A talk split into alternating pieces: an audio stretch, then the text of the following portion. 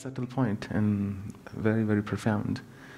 So his question is Is there a difference between believing in someone and simply following that person? What a remarkable uh, question. There is a word called a phrase believe in somebody. Then you say believe somebody. And I under, learned the difference when I was in grade seven. Professor Sharma taught me the difference between saying, I believe somebody versus I believe in somebody. That's the difference between following and believing in. When you believe somebody, you follow them. But when you believe in somebody, then following becomes secondary. That's a given. And you may not actually follow that person, actually when you believe in somebody, you just trust them. If somebody says something to you, say, you say, I believe you. If somebody says, I don't think I can do this, but you say, I believe in you, you can. So believing in somebody is a much higher form of trust. It means you trust that person. That person is saying, do this, you trust that person, you believe in that person as opposed to simply following somebody, which is at a more surface level. You, you believe when you drive that there is going to be road ahead of you. That I'm, I will just keep driving, I will keep seeing my 20 meters of road. Even if you, you are driving uh, if you have to drive 500 kilometers, you don't see the whole 500k. You believe in, let's say, nature or God or the system that somebody has thought this through, and I will just keep driving and I'll keep seeing 20 meters ahead. That's belief. It's faith based on some experience. Following somebody, simply you want to know if this person can help me. It, doesn't, it does not necessarily mean you share a bond with that person. But when you believe in somebody, that means you've already offered that person a place in your heart, in your mind. And you have said, Yes, I, I believe in this person. And then um, now believing in somebody is uh, going on a joint journey. Following somebody is maintaining your, your distance. Believing in somebody is a spiritual notion. Following somebody is a very material concept. That's what I think. Who created thoughts? And how and why?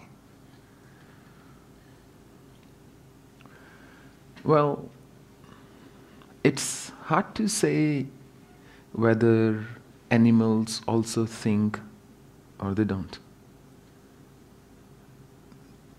If we run brain scans on animals, you also see waves, some electrical signals there. We don't know whether they are just reacting or they are also thinking.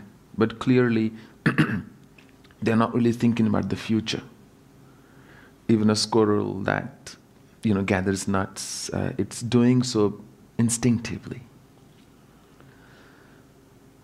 So, I think the process of thinking is limited to humans. And that is also why our miseries are so unique. Um, if you spoke to an animal, they, I am really sad, they won't understand what you mean. They said, You didn't get a meal?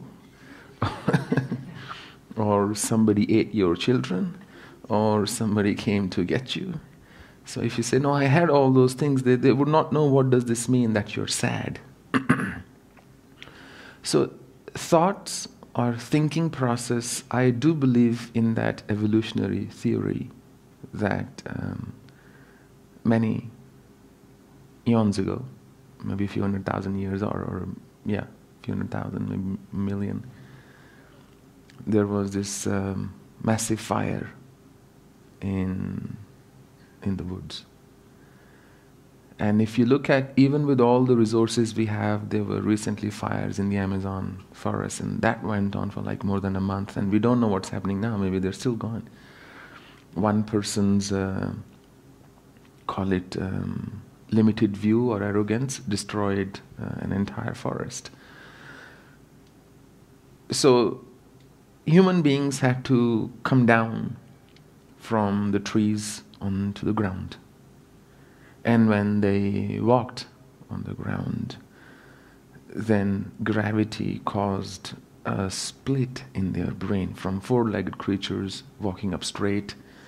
That weight made a left brain and a right brain and a cortex in the middle. And that started the process of thinking.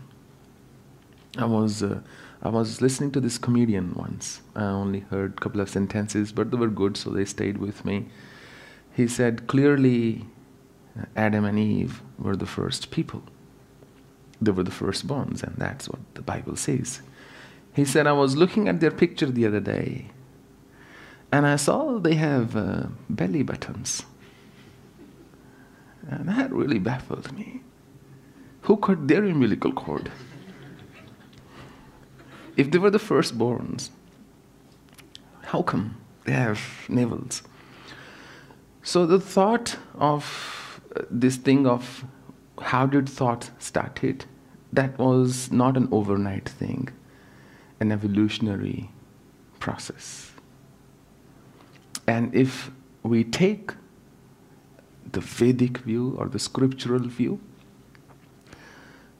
then of the universal body, Purushottama, it was created with a sankalpa, which is a kind of a thought, a resolve from the manas of Hiranyagarbha. And because everything is created by the mind, our mind remains an integral part of our existence, our liberation, our bondage, our misery, our joys, our pain, our sorrows. They're all intricately linked to our mind. There is a physical reality, but it's temporary and so temporary that one could almost call this an illusion. So when they say that uh, that this jagat is mithya, while it may not entirely be true, there is some truth in it. But I don't want to go down the route of nihilism and say nothing exists. I am more inclined to believe that there is an inherent sense of emptiness in everything that exists. If you look at any physical substance, you start magnifying them, that substance, and eventually you just see some particles floating around in the air and go further, they are just uh, wave particles. So, just a form of energy.